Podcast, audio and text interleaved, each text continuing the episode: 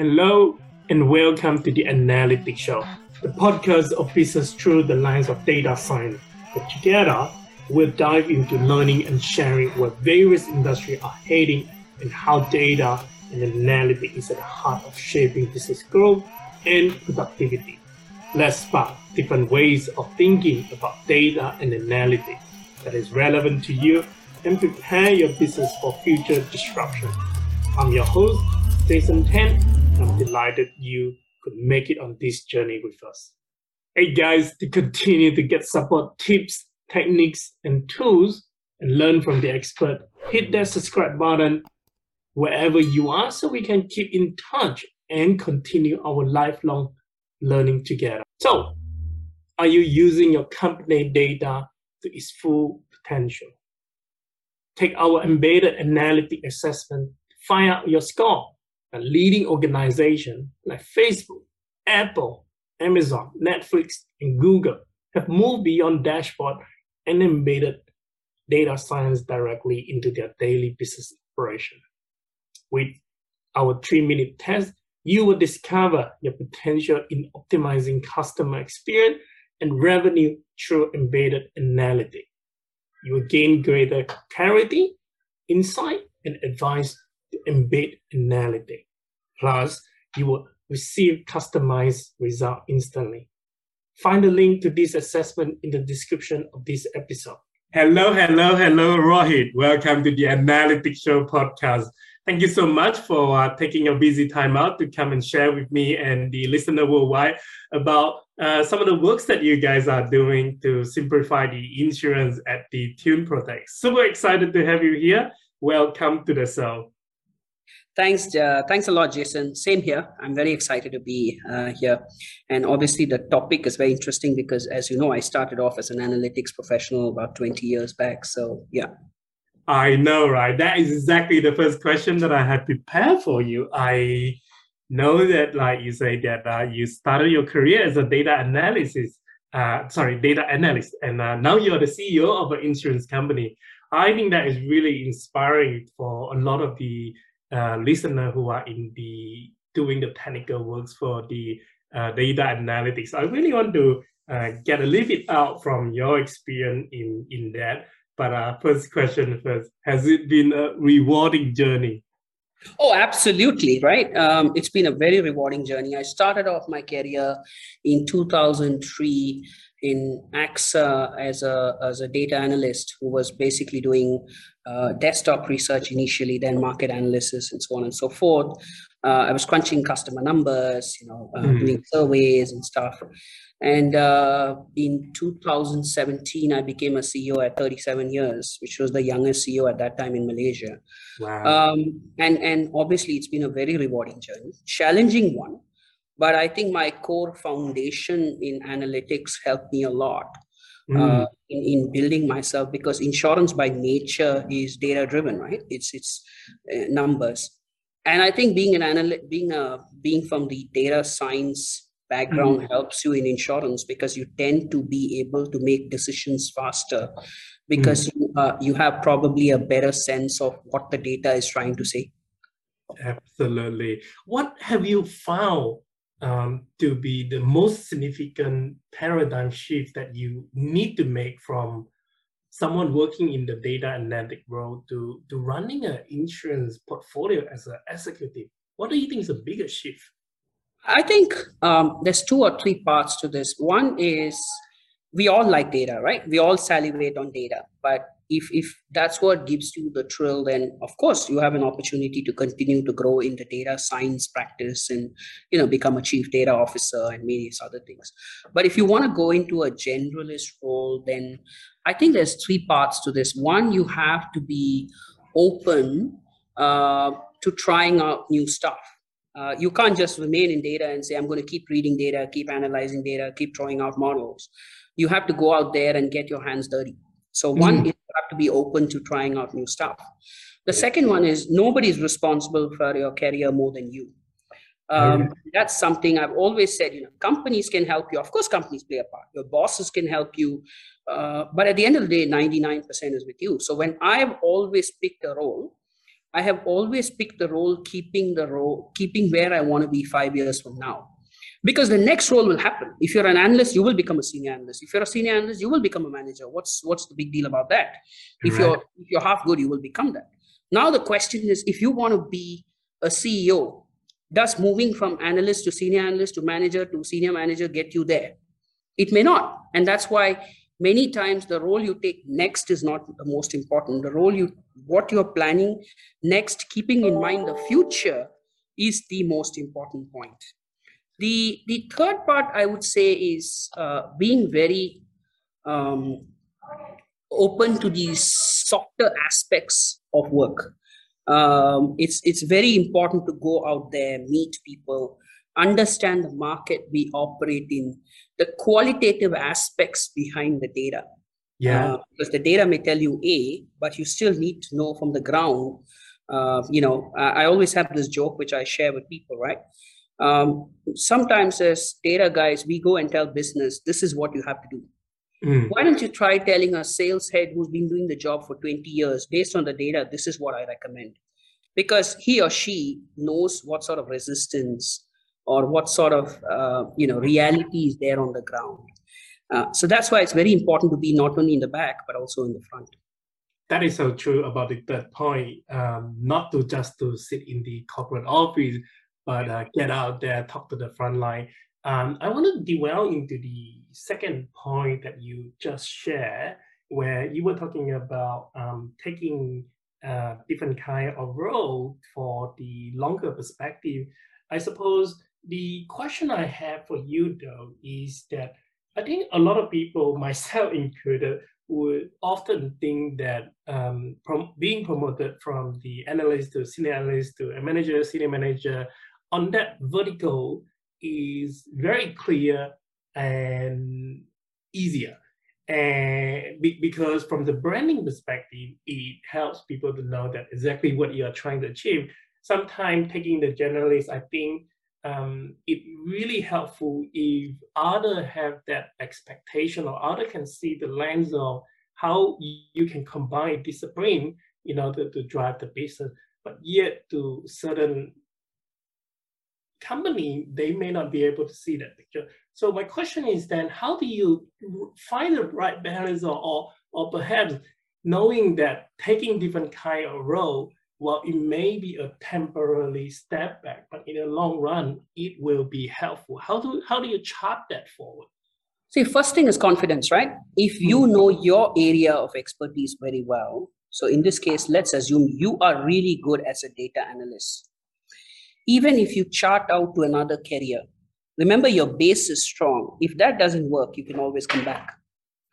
I remember when I moved from strategy to operations. I remember my, um, you know, my coach telling me uh, that be mindful that you've been very successful in strategy, but you may really suck at operations, right? Because it's very different. Mm-hmm. And you need to be prepared for it because operations is day to day, day to day. Customer said this, you know, IT problems. It's not like strategy, which are different kind of, you know, pressures.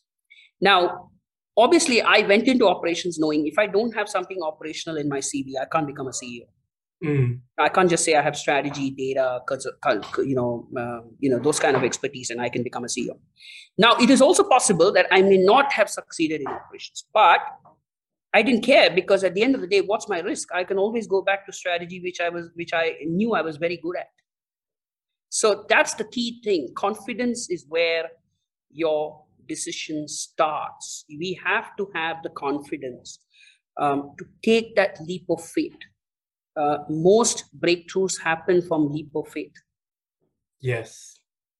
I think that taking that calculated risk is so important. Now, apart from all of those things that you have just shared, what other advice you would give to the analytic professional or someone who is in the GM uh, of the data science or GM of decision science or analytic who is interested in making a similar career progression as yours if they start from today?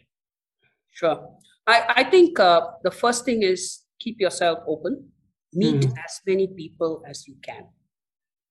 The only way to know what's out there is by meeting people.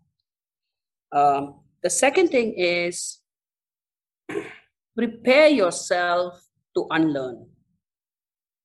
There's a lot we will have to unlearn when we move roles. The third one is I have a simple framework in my head that new company, new country, new boss, it's it's normally the the chance of failure is very high. You have to have something you're comfortable with. So if you know the company, it's easier to move within the company, even if it's a new geography and a new boss.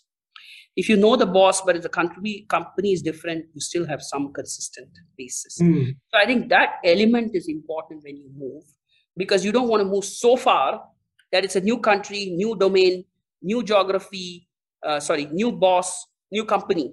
If all the four are new, the chance of success is very limited in my view. That is a good point. I thank you for sharing that framework and also uh, your experience from moving from uh, data analytic to executive running the insurance. Now, I want to move into talking about the, the, the works that you do as the group chief executive officer at Tune Protect. Tell us a bit more about your role and the company itself. Thank you. So I I'm, uh, I'm i manage uh, Tune Protect Group, which is a smallish uh, listed insurer out of uh, Malaysia. Uh, we are an ASEAN-based insurtech. Uh, we have presence in Malaysia. We have presence in Thailand. We have presence in Middle East. we have tech business, which we call white label, which supports a lot of businesses. And we have a reinsurance business which supports insurance partnerships in 30 over countries. Our mm. differentiation is we are a digital insurer. Essentially, um, we, uh, as our tagline says, insurance simplified, we have a simple commitment which is called the 333 commitment, which is you can buy from us in three minutes, you can hear from us in three hours, and we will pay your claims in three days, except you know health, which is obviously cashless and you know uh, commercial claims and motor garage. I, I, think other than that, we generally pay within three three days. In fact, 87% of our claims today is paid within three days. Um, and you know, we pride ourselves in uh, um, our customer satisfaction as well. Uh, we are driven by NPS. Um, that's something we heavily focus on. Wow, that is I don't call it smallish. That seems like a 30 plus market is quite a, a big achievement uh, you talk about these insurance simplify and uh, the tree tree tree framework. Uh, let's dig a little bit deeper in that. How how would that compare to other insurers that are in the same market that you are operating in? So I'll give you a very simple example. Our customer NPS, um, which uh, which was an independent study done by a research firm, which came out recently. Our customer NPS in the first half was 38 plus 38 um, while uh, some of our peers who were in the study was half of that. Um, so that gives us a bit of confidence that our customers see customers see how different we are. Now, the second part to that question is um, I'll give you another example. Uh, we recently had an opportunity last year where when the COVID situation was happening, that one of the countries was opening up their uh, market for people to enter, and mm. uh, there was a, a, request for insurers to come and participate. We were informed on a Friday evening that it's opening up. Uh, on a Saturday morning, we had a call and we had to go live on Wednesday. We were the only insurer who said we can go live on Wednesday. Three months after we went live, no other insurer had gone live as yet. Uh, and, and that's our ethos. We are fast. We can't be the big boys, right? So we don't have the balance sheet of the big boys. Um, so our biggest differentiation is we are nimble. Our tech is we our APIs are extremely easy to work with. Um, and uh, we build products which are meant for this industry. So, as an example, our product philosophy is we will build insurance like an airline ticket. What does that mean? When you buy today a budget airline ticket, you buy an airline ticket, now, which seat you sit in or who, what food you eat, you pay for it and you choose. The same way we are saying we'll send you a simple insurance product. Now, on top of that, if you want additional features, you click and you buy. So it's mm-hmm. kind of different to the traditional method where we come and tell you you have to buy 36 critical illness, you have to buy 64 critical illness, where you don't even know what those illnesses are. Instead, mm-hmm. we tell you you can buy two, you can buy five, you can buy 39, you you make it because it's your choice. And for someone who's just starting off their career or probably two or three years into their life, they probably don't want to buy a 64 CI, you know, where mm-hmm. most of the critical illness you've never even heard. So that's the way we, you know, differentiate our proposition. And our focus is on millennials and zillennials.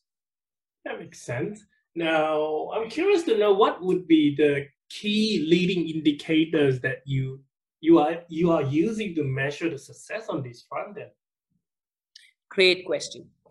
I'm not i i, look at uh, a few lead indicators um, that's a great question because i think too long insurance we make this mistake of looking at lag indicators. Lag indicators financial kpis take time for it to flow through. So i think we look at um, customer traction i.e how much more customer am, am I acquiring in my preferred uh, segment? How long are they staying with me? Are they staying longer with me quarter by quarter? Mm. Um, are they buying more from me? Yeah. And obviously, overall, are they more satisfied with me? Are they ready to, you know, recommend me to more insurers? If I have these, then it essentially means that I'm getting more people to buy. They're staying longer with me. They're buying more from me and they're recommending more people, which means my cost of acquisition is coming down and my retention is better, which means I should it should flow through to the P&L. Good stuff. Now, now that we have the context uh, in place about the company, the numbers, uh, the key area that you look at uh, in terms of the KPI, the metrics, and also what you're trying to achieve as in Insurance Simplify my question for you then is where do the tech and data come into the picture to help you to achieve all of that? Very vital. Uh, but I always say tech and data enables the business. Mm. Uh, many times we like to glorify tech um, uh, when, you know, it's not the technology you choose, the fancy technology that you choose that makes a difference. It's the technology that facilitates the business objective that makes the difference. It's the same with data. Sometimes, you know, data and data uh, professionals can salivate over the most fancy data models. But mm. if it's not creating business impact, um, it doesn't facilitate, it doesn't help my business. As an example, for an insurer, roughly 20% of my uh, resources across the group by next year mm. will be from tech. So you can imagine how big that is. It's not common in insurers to have 20% of your total resources from technology. So that's how important tech and data for us is. Mm-hmm. Um, we look at um, tech and data with three broad lenses. One is tech is our biggest differentiator in terms of nimbleness, agility, etc. Absolutely. Data drives us at two levels. One is data drives us with day to day decisions but data also empowers our innovation. Now, I'll come to that in a minute. Yeah. The third part of tech and data is we always believe in small projects. We are not the types who believe in investing in millions in one large project and then you know not knowing what the ROI is going to be. So I like I yeah I like to work on an agile mode which says I give you so much, I give you so much time, go and do it uh, except our core infra program where we're doing a core transformation, but that's a multi-year, multi-million, 37 million project, but that's an exception. Now, coming back to why, what we do on data, I'll give you an example. Uh, today with our mobile app, um, which is quite useful, and you know, I, I, you know, if you are around Malaysia or Thailand, you can download our mobile app um, and you can check it out. Uh, with our mobile app, you can do almost everything, right? You can do your yeah. servicing, your claims, your buying. But beyond that, we now have um, pay as you drive, which obviously I get your driving data. Um, we are launching um, health tech propositions, so we will start tracking your sleep, your your steps, and you know those kind of things. Yeah. Now, what is eventually happens is now here I have your driving data and your health data, so I can hyper personalize and hyper customize the services for you, because I could come to a situation where, hey, Jason, I noticed that you know you walk ten thousand steps, you pretty much you know slept pretty okay uh, or 6,000 steps. Um, for the record, people don't walk many steps. Huh? The 10,000 steps is kind of overused in the market. I'll give you our data. 3, 3% of the customers walk 10,000 steps. So if you go out and do a campaign which says walk 10,000 steps, most people are going to say, That's a joke of a campaign. I'm never going to get there. now, and this is where data is useful because the health guys will tell you customer has to walk 10,000 steps. But the, the, the guys in the front will tell you, but customers don't walk 10,000 steps. so what's the point of going and putting 10,000 steps as a requirement? Many people are not even going to qualify. So the question is, how do we engage them? So if I tell you, Jason, I have your data and I can give you 25% off on your renewal because you're health, you're healthy and you've driven relatively well, or I give you 30% off on your next new product because of the data. Or if I throw you a very simple thing in the morning to say, hey, today if you walk 10,000 steps, I give you 5% off on your next month's renewal, or I give you a free coffee. It's a better engagement than what insurers thought maybe when we started off saying everybody has to walk 10,000 steps. It, it doesn't happen. It exactly. doesn't happen. Everybody has to sleep seven hours. It doesn't happen. Exactly. Uh, you look at my sleep pattern. One day I sleep seven hours. The other day I sleep four hours because that's that's life. You know, mm. it, it's great to be by the book. I would love to do it, but that's also reality. So as insurers, we also need to understand how we use the data, uh, mm. engage the customer.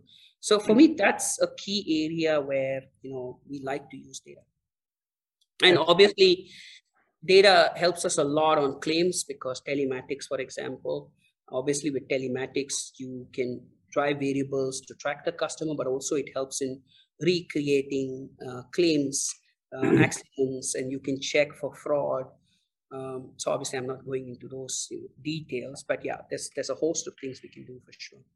I I found that the telemetry with the motor vehicle insurance um, has been tried and tested in a lot of market, but it looks like no one has managed to make it a success yet in terms of the pickup rate. I think people are still very. To, yeah, I think, think there's um, I think there's three reasons. Um, I, I tried it as well and very limited um, traction. Even though it's a great idea, the market clapped. You know, a lot of public, a lot of uh, press uh, uh, coverage, but the number doesn't.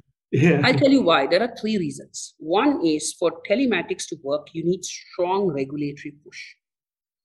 There has to be a compulsion from either the motor authorities or from the you know other authorities to get people to do it and there's some benefit out of it beyond mm. the benefit insurance gives okay the second one is and, and, there are some examples obviously in europe around italy and russia where we've seen slightly better traction than you know this part of the world mm. the second one is um, it requires um, it, it requires a very interesting mindset change because i'll tell you why the one who drives well so if you look at most insurers, roughly 30% of the customer is where they make money.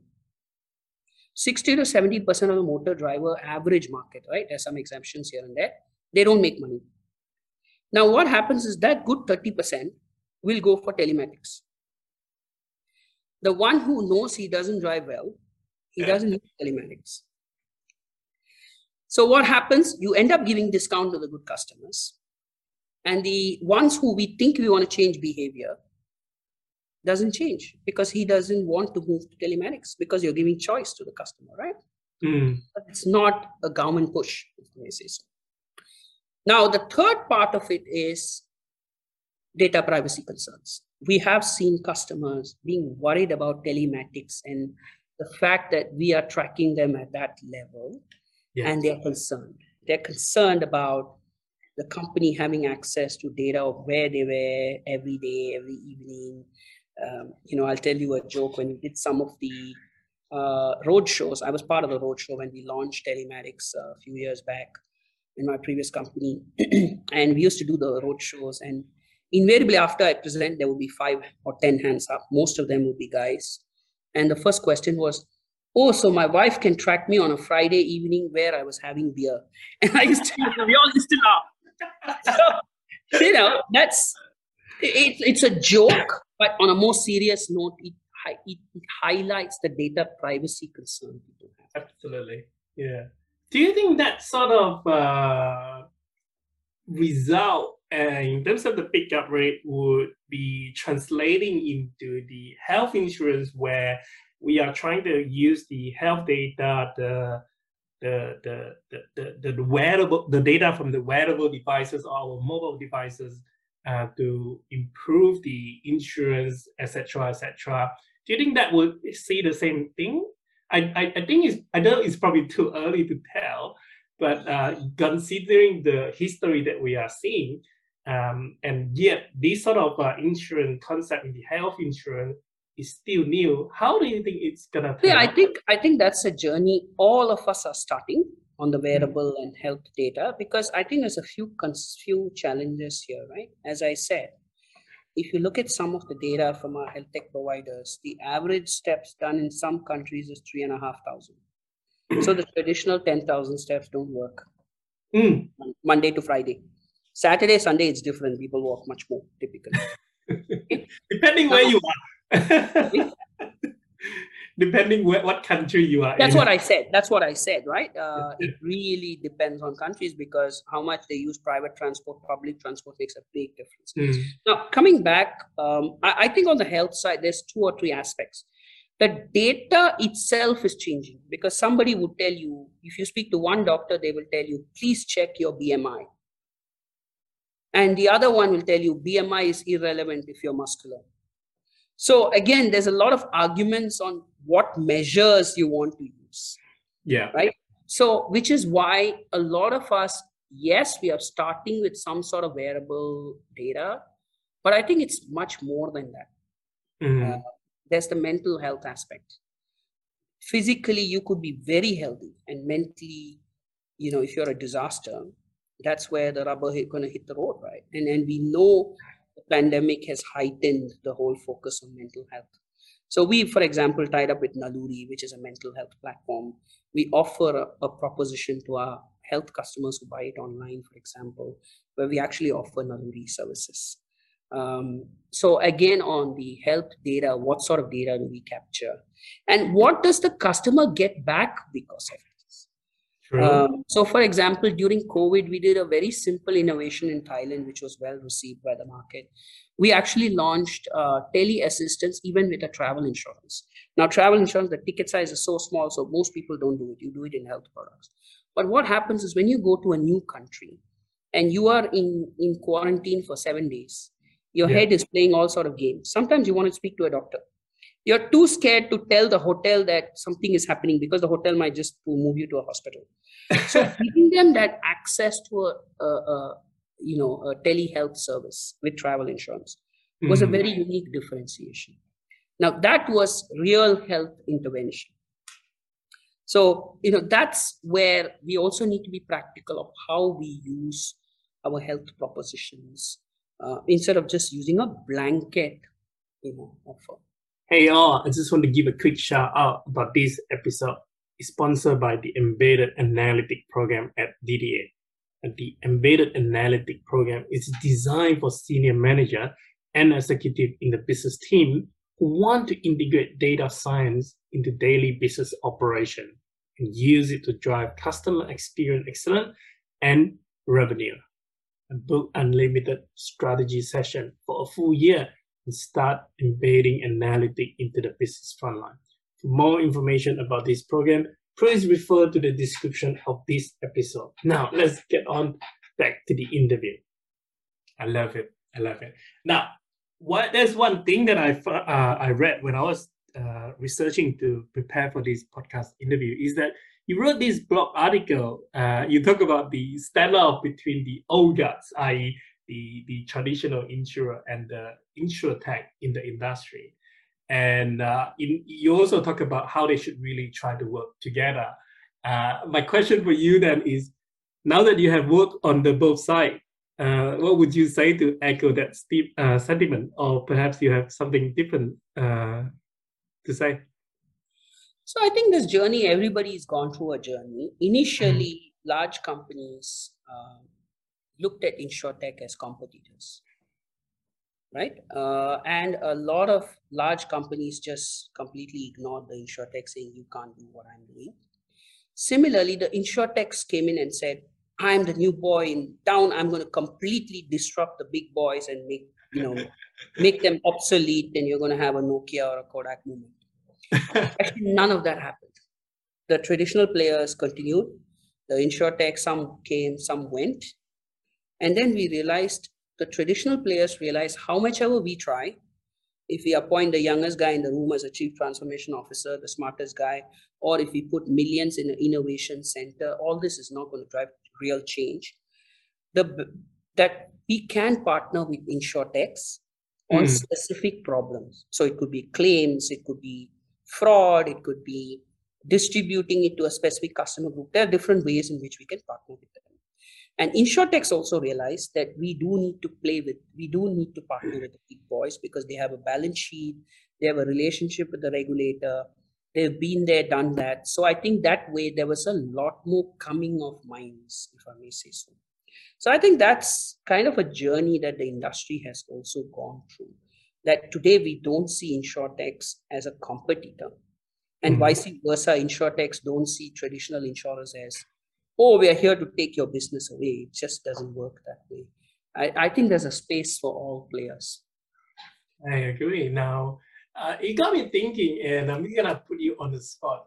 If you were to go out and start your own startup and your insurance business or insurtech business, how are you going to approach it so that you can be the biggest player in 20 years time? How, how, how would you win that I think I think even in in business, um, I'm not an entrepreneur. So first of all, I'm an entrepreneur, but I'm an angel investor as well. So I have a portfolio that I invest into as well. I, I think there's mm. three simple uh, points which are not simple in actual practice, of course. Uh, the first one is start with a customer pain point. There has to be a real customer need and a pain point. Okay, uh, second is there has to be a strong team backing it, and it has to be a cross functional team who's able to challenge themselves. The third is you should be ready to pivot. You have to be ready to pivot. You have to be ready to move. Uh, you can't be stuck. um, and that's very, very important. Mm-hmm. Now, earlier on, you talk about because because just going back on this point, most startups will tell you the initial idea and the idea that actually got it got them home. There's no connection because you're pivoting, you're pivoting, you're pivoting, yeah. you're pivoting. That's very important. Absolutely, so agree. Uh, I certainly have. I think it's the same thing with the analytic project or tech uh, transformation program uh, within the company as well, which is why when you were saying that it's always is best to start small is was totally music to my ear because I think what I found over the year is starting small, allowing you to pivot to really solving the real problem that you discover as you go through that journey. When you when the team is too too big or the project is too big, it become challenged because everyone has their own opinion, everyone has a stake in the project, and it make the moving and the pivoting so much more challenging. I, I think that apply to, to the uh, projects within the corporate as well. Uh, so so much so with the startup. So I, I guess the question is, how do we handle success and failure, right? And, and sometimes the pivot doesn't work as simple as, you know, that's where you're going. I, I think the key is celebrate small wins. It's very important to celebrate small successes.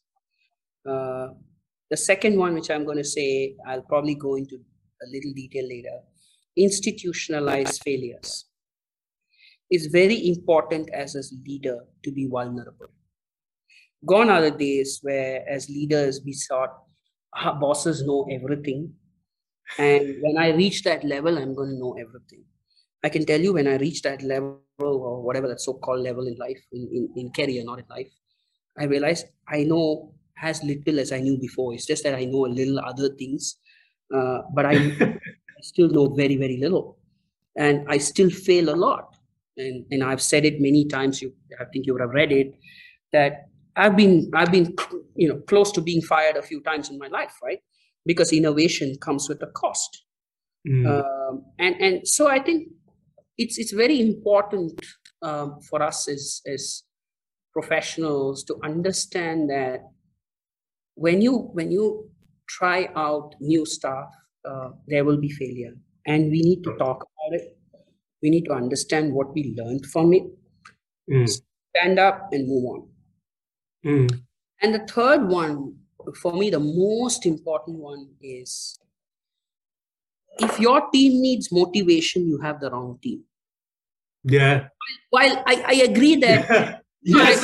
when, I, when I hear some of these uh, you know audio and video clips and speeches right yes yes motivation videos i go actually if i need someone to motivate me at my work then i'm at the wrong place yes so the team has to have that self drive nobody else should be able to motivate them they should be motivated so i think that's the environment the culture we have to create if it's a mm. culture where one person has to motivate the team it's a wrong culture Mm. So I think that's where you know um, I, I, would say broadly the three elements. And last one I would say is have simple lead KPIs so people can very clearly see where we are going. Too many times we have these big bang financial KPIs, top line, bottom line, top line and bottom line take time, right? And there are many other actions which result in top line and bottom line. Uh, so that's why it's very important to have actionable KPIs, which are much more easier for people to see. And a leading KPI. Yeah. Earlier on, you spoke about the partnership, and I know that partnership is uh, one of your key critical corporate strategy. Uh, I, I, I read that digital and affinity partnership are the key strategy that you use in the uh, for Tune Protect. Tell us more about it. So, in terms of partnerships, I think, as I said before, there are things we are good at, there are things we are not good at, and mm-hmm. that's where partnership comes in, right? It's it's a equal play, and for mm-hmm. us, we have strongly believed in digital partnerships. In fact, we had three digital partners other than our shareholder before I when I joined. And in the last 20, 20 22 months, and not because of me, it's because of uh, the team, uh, we have 58 over partners, right? And these partners come from all walks of life. The idea here is how can we reach to a customer base which has loyalty or connection with that base. So I'll give you an example. Today, a consumer doesn't want to come looking for an insurer sometimes because their affinity may be with a telco, for example. So then they want to buy with the telco or they want to buy an embedded insurance with and with something which makes sense. When you travel, you want to buy a travel insurance. You don't want to buy a travel insurance just like that. Mm. When you buy a phone, you want to buy a phone protection. Mm. So the whole idea is how do we embed insurance in the simplest way, working with these partners who have access to that customer base. The analogy that I often use to describe this sort of scenario or the work that I do is uh, how do you integrate yourself? How do you integrate yourself, your product into the ecosystem of someone else? How do you integrate yourself into a platform of someone else? And likewise, from the other way of looking at that is how do you build yourself to become a platform or how do you build yourself an ecosystem of allowing others to integrate with you i think that is one of the the best strategy that that i have seen working in expanding the customer base. Fair point. Yeah i can't deny that. Now, next question on that, I want to develop that a little bit more. Um, for the listener who may not be familiar with the Malaysia or Tune Protect, um, Tune Protect is part of the Capital A, which is part of the uh, Asia Group. Uh, it was called, uh, but has been renamed to the Capital A. So my question is then, on the note about the partnership, does this extend to the partnership within the umbrella of Capital A and its subsidiary to to enjoy all the distribution channel? So um, Cap, Capital A owns about one four percent of Tune Protect. Yeah? So Tune Protect is an independent listed company. Mm. Uh, we're very proud to be associated with Capital A, but uh, mm. we don't fall within their subsidiary list. So obviously, oh, right. mm-hmm. different. But having said that, obviously it's a big thing for us to be associated with Capital A. They're a huge ocean. We work very closely with the group. Uh, we work with all the businesses under Capital A. And for me, it's my biggest strength, right? The fact that I have access to this AirAsia customer base. Um, and also I have access to the entrepreneurial culture they have and all the new businesses they have. So we work very closely with um, several businesses they have. And taking a step back again, how does the data and the analytic come together uh, to complement or assist in creating these digital and affinity partnership from your angle? Great point. So I think first thing is we do whenever we launch. Typically, traditionally, insurers always did technical gates, which is does this product make profit? Does this product, you know, uh, what are the technical levers to look at, etc. In our case, we look at customer approval process. Okay, so first thing is we do a focus group discussion with our preferred customer segments. We do ethnography research we first identify whether this proposition makes sense from a customer standpoint, be it in terms of product, claims, or service. The second part, then only we do the technical game, right? So I think this is where we use data to do consumer study and figure out whether the data makes sense from a product perspective. The second we do is then we jointly co-create a product. Obviously this is where insurers have a ton of data you know mortality data morbidity data. So we look at whether these products make sense. The third is depending on what the consumers say we draw out the consumer journey with the partner. What's the ideal consumer journey? Many times we i actually un, un, different to popular uh, way. We actually want our partner to do everything on their side. Because the minute you say that the customer is going to come from point a to point b we have issues like bounce rate and customers falling off and you know all that kind of stuff. So that's why we prefer uh, customers um, actually doing it where they have the loyalty and we are okay to work off you know apis yeah mm-hmm. so um, and then obviously we use data from a perspective of how can we innovate? What sort of differentiation are we giving this customer? we use data from a monitoring perspective, we use data from a decision perspective, and obviously in terms of interventions from time to time. Now, everyone talks about data analytic is the new oil, and we also talk about the tech being the enabler. And equally, if we put all of those things into these uh, big word like the customer experience. It all sounds good on the paper, but uh, execution is everything. From your perspective, how do you how do you make sure that your team to make all of those things happen instead of talk the talk? You know, love what you said. Execution is king. I, I completely agree. So I remember one of the competitor CEOs in a meeting made a comment uh, to me in front of everyone saying you have pretty much given your strategy away i spoke about a strategy in one of the conferences where i was a speaker in fact yeah. just for the record my strat plan is up on our website okay yeah. because i told him i told him thank you for the question but just for the record anybody can make a strategy very easy at the end of the day it boils down to execution and i don't think most of us know how to execute mm. Um, the reason I say that is I am not good at execution myself. I can tell you my own example.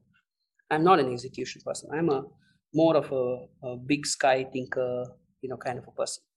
So what did I do? Um, I always ensure I hire someone or find someone who's going to be my yin and yang, if I may say so. Who's going to be the execution person? Who's the one who's going to tell me, wait, all your sky thinking is fine, but this is how it converts itself into reality.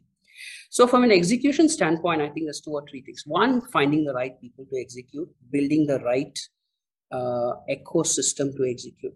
Second is having simple KPIs where we can track whether the execution is happening.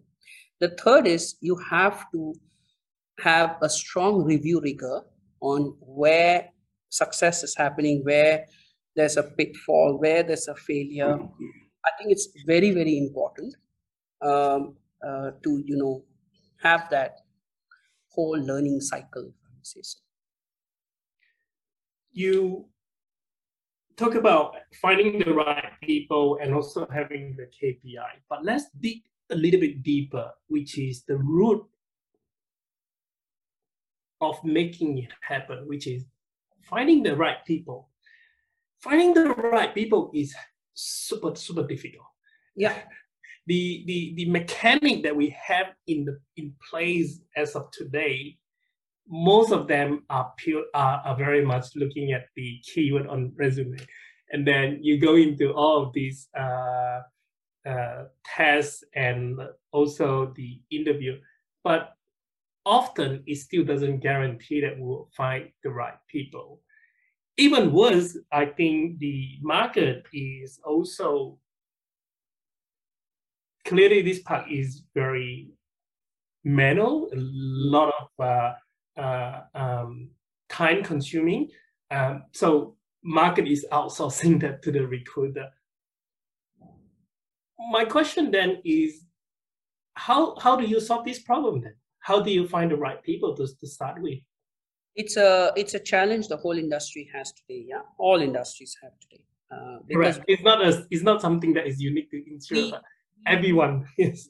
We live in a world where if you are in the new age skill sets, for example, data, cyber security, data engineering, etc., etc., you are in an employee market where yeah. there are too few people and too many people chasing them if you are in a you know a, a role where your data entry simple servicing etc there are too few roles and too many companies mm. so um, there it's an employer market and that's why you know you see not enough jobs so that's why you sometimes get confused saying jobs are scarce jobs are not scarce in the areas where uh, you know we need the skill set they simply are not available now three parts to this conversation, right?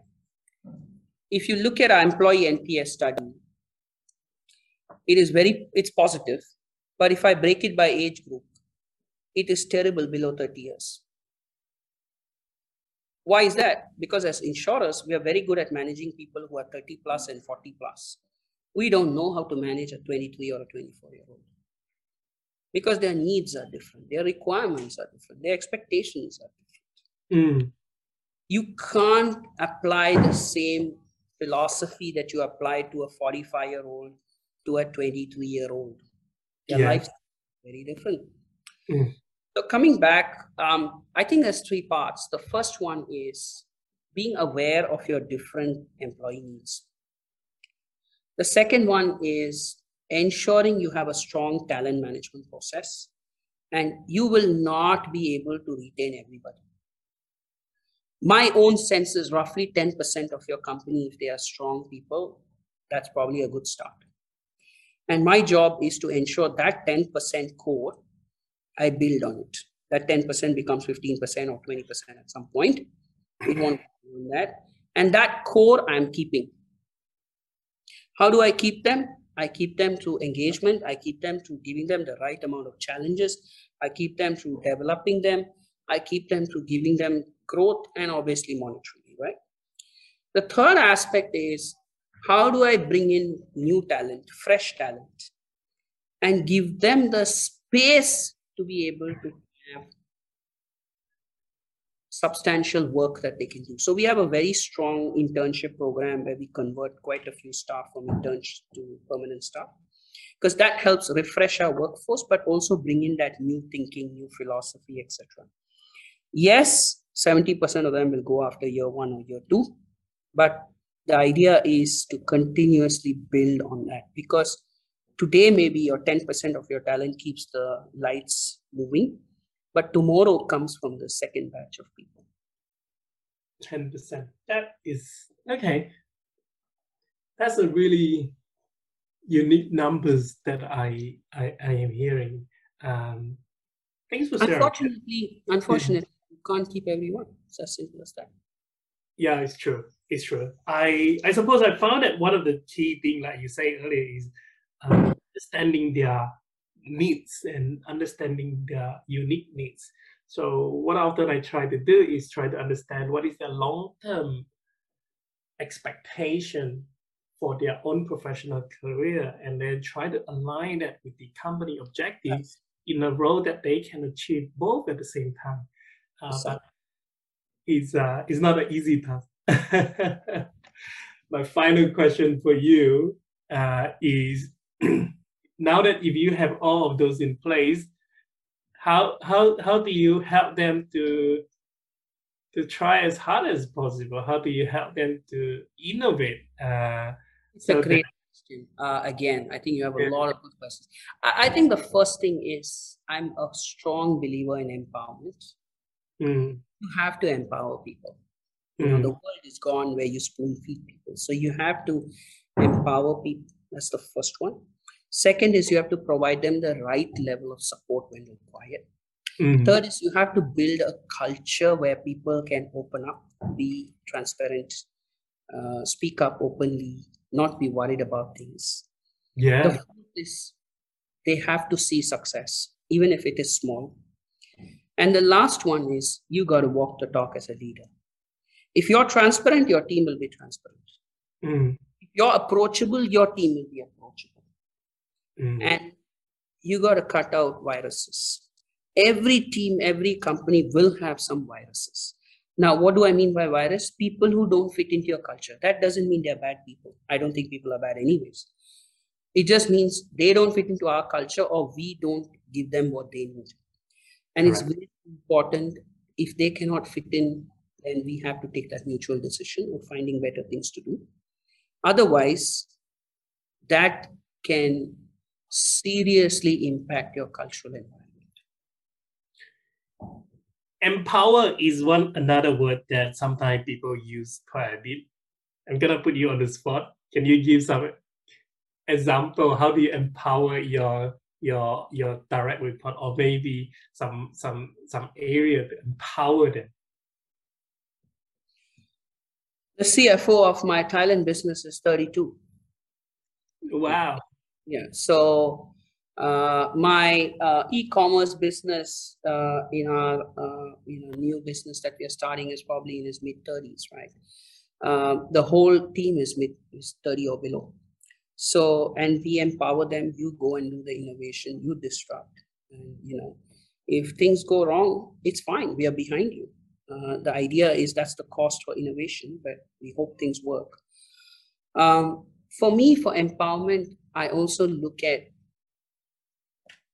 are we constantly innovating? And how much of that innovation is because the board said so or i said so or my team said so? And i can tell you most of the things we have done are not because of any of this. It's because the team came up with the idea and we created the environment for the team to go and do it I really, really like that. I think that is one of the things that perhaps in the bigger organization um, struggle a lot. I, I always believe that to make data, to make analytics powerful, it's not because of these data scientists who sitting in the corporate, never talk to the customer, come up with this brilliant idea. I mean, it does happen from time to time, but I think it's often the front line, the people who deal with the customer, who deal with the process, who who understand the challenges that whether they face or the customer face. How do you bring how do you allow those people to to give that feedback to your uh, to your corporate team to your the tech enabler team um, to to solve those problems? I think that's probably one thing that is hardly uh, approachability you have you have to make the organization approachable. Mm-hmm. you have to make it okay to give feedback. It won't happen overnight. You hmm. have to walk the talk. You have it's not easy at all. This one there's no framework or formats or you know mm. consultant presentations that are going to help you. You got to do your stuff. You got to go and meet people listen to them and they listen to you differently right? There are different personalities. Some people like to talk some people like to email some people will only tell you their feedback in anonymous slido or uh, and some people when you meet them are very different to you know when you're in a meeting uh, in a larger meeting. So again we have to use different frameworks to get to know people. Mm-hmm. and, and also it's very important as leaders to understand that symbols matter. If if you show disappointment in a meeting when a failure happens they're not going to do it again. Absolutely. Yeah. And, and that's why it's important to show it's okay it happens. Now what can we do better? Mm. it's not easy but you got to do it. That's the only way you can do that culture. So and, you know and i think that's that's where the rubber hits the road uh, for us as leaders. Um, how do we uh, how do we ensure that we always publicly appreciate and privately give constructive criticism or constructive feedback. Spot on. Spot on. That was a lot of uh, really useful uh, uh, experience that you, you you were sharing. Thank you so much for that. Is there anything else that you would like to share about your work?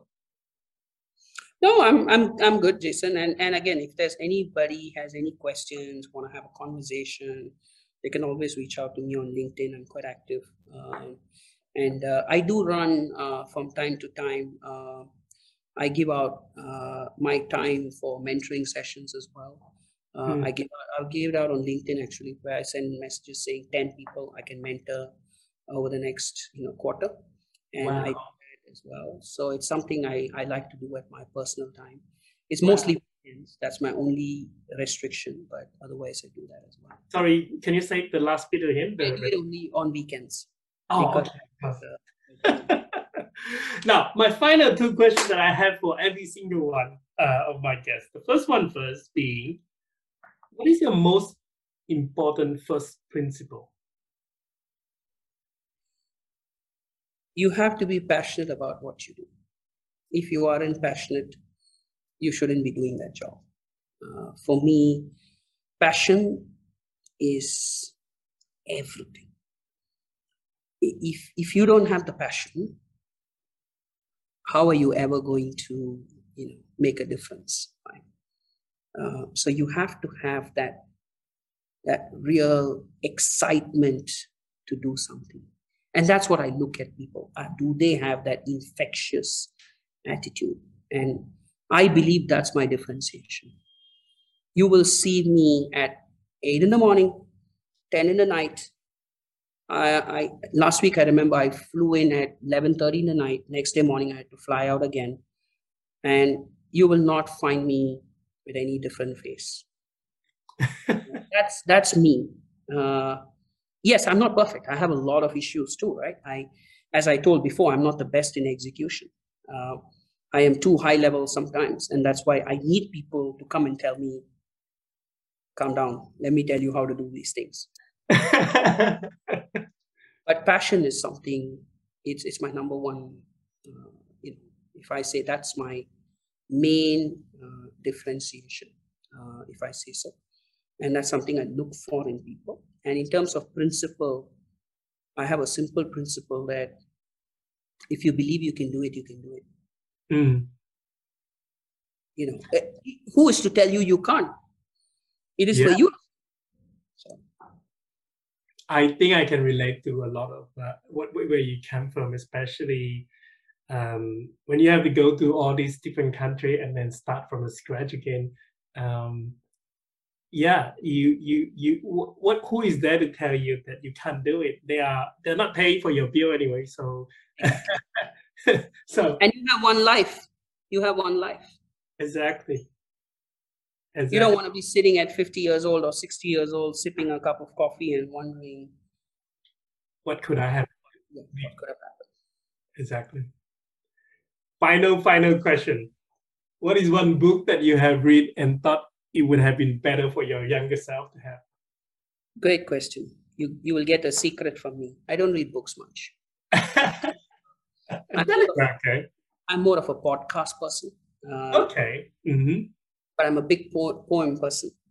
Uh, poem. Uh, so poems are a big thing for me. So uh, if I, if by Rudyard Kipling is something I keep reading again and again, uh, because every time I read the poem, there's a new meaning to it.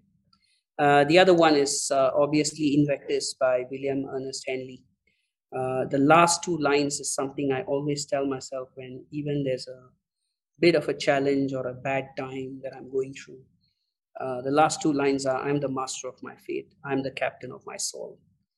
Um, you know, of course, I can't say it as good as Morgan Freeman in the movie, but um, you know, it's it's something um, I love doing because poems sometimes the beauty about great poems like this is um, every time you read it, it gives you a different meaning, a different perspective.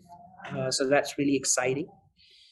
Uh, and finally, I, I, I listen to a lot of podcasts, uh, you know, just like yours, but I listen to, um, you know, economists. I listen to um, uh, TED Business. I listen to Asia InsurTech podca- podcast. So um, it's it's my way of you know staying engaged and being being in touch. Absolutely.